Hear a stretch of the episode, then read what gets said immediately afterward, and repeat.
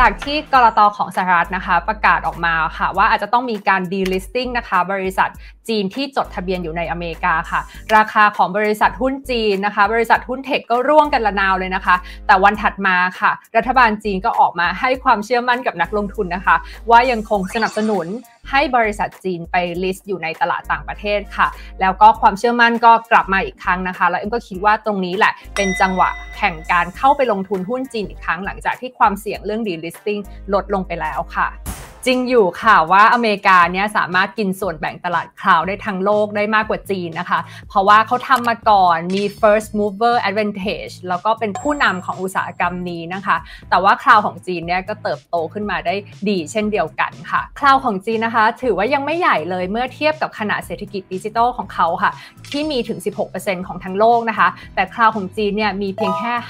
5.1%ของทั้งโลกค่ะ ในช่วง 5 ปีที่ผ่านมานะคะคลาวจีนโตได้เฉลี่ยปีละถึง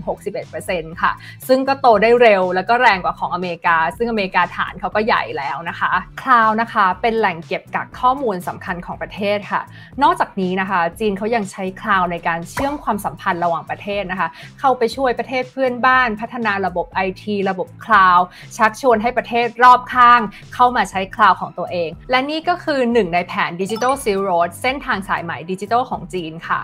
ในด้านบริษัทอาลีบาบาค่ะ เป็นผู้นำตลาด cloud ในจีนนะคะอาลีบาบาสามารถกิน Market Share ได้ถึง 38%ค่ะ รองลงมาก็คือหัวเว่ย Tencent ไบดูค่ะ ซึ่ง 4 บริษัทนี้เนี่ยกิน Market Share รวมกัน 80%ค่ะ ถึงจีนจะมาช้านะคะ แต่ก็ประมาทไม่ได้เลยค่ะ เพราะเอ็มว่าจีนเนี่ยเขามองทั้งเอเชียคือ Market คือตลาดของเขาค่ะ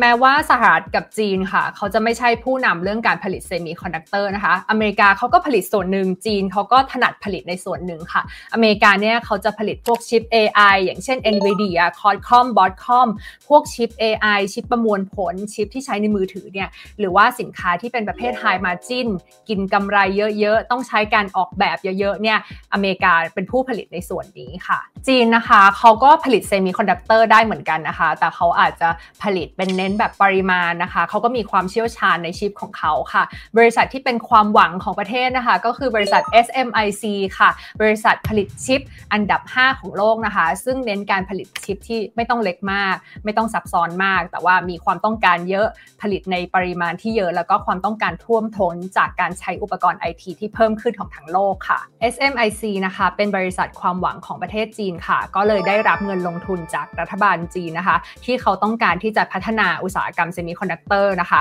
แล้วก็เป็นความหวังของประเทศอยู่แล้วว่าจะทำยังไงให้จีนสามารถแข่งขันสามารถผลิตชิปได้เอง แล้วก็ส่งออกไปทั่วโลกค่ะ นอกจากนี้นะคะ จีนเขาก็มีโรงงานพวกประกอบทดสอบเซมิคอนดักเตอร์นะคะ แต่โรงงานพวกนี้จะได้ margin ไม่เยอะกำไรไม่เยอะนะคะ low value added แต่ว่าเน้นปริมาณค่ะ ดังนั้นนะคะเมื่อเปรียบเทียบแล้วค่ะ ทั้งอเมริกาแล้วก็จีนนะคะ เขาผลิตเซมิคอนดักเตอร์กันคนละส่วนค่ะ แต่มีจุดมุ่งหมายเดียวกันก็คือต้องการที่จะพึ่งพาตัวเองให้ได้ในด้านเทคโนโลยี แล้วการผลิตเซมิคอนดักเตอร์นะคะ เพื่อที่จะสร้างเสถียรภาพในเรื่อง IT ecosystem ค่ะ แล้วก็สร้างความมั่นคงด้วยนะคะ เพราะว่าก้าวต่อไปก็คือการผลิตสิ่งนี้ เพื่อที่จะรองรับการเกิดขึ้นของโลก Metaverse ในอนาคตค่ะ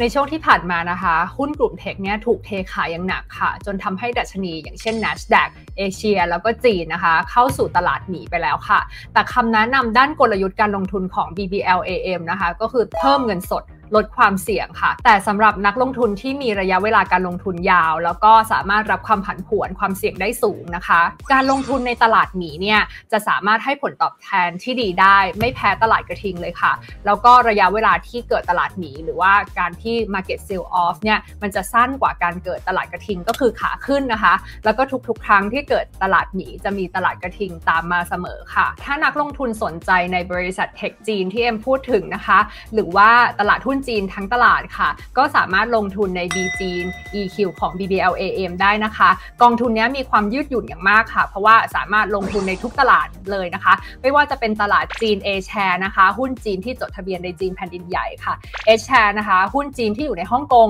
หรือว่าจะเป็น ADR นะคะ บริษัทจีนที่ไปจดทะเบียนในตลาดอเมริกาค่ะ จะเห็นได้ว่ากองทุน B จีน EQ เนี่ยสามารถลงทุนในหุ้นจีนในทุกตลาดนะคะ ก็ทำให้กองทุนเนี่ยมีความผันผวนวนน้อยกว่า แล้วก็ค่อนข้างยืดหยุ่นค่ะ อย่างเช่นที่ผ่านมามีความเสี่ยงเรื่อง ADR delisting นะคะ ผู้จัดการกองทุนก็อาจจะลดน้ำหนักในส่วน ADR แล้วก็ไปเพิ่มในการลงทุนในหุ้น A share ก็ได้ค่ะ ก็จะทำให้กองทุน BG เนี่ยพันพวนน้อยกว่า ยืดหยุ่นมากกว่า การลงทุนในตลาดจีน ตลาดใดตลาดเดียวค่ะ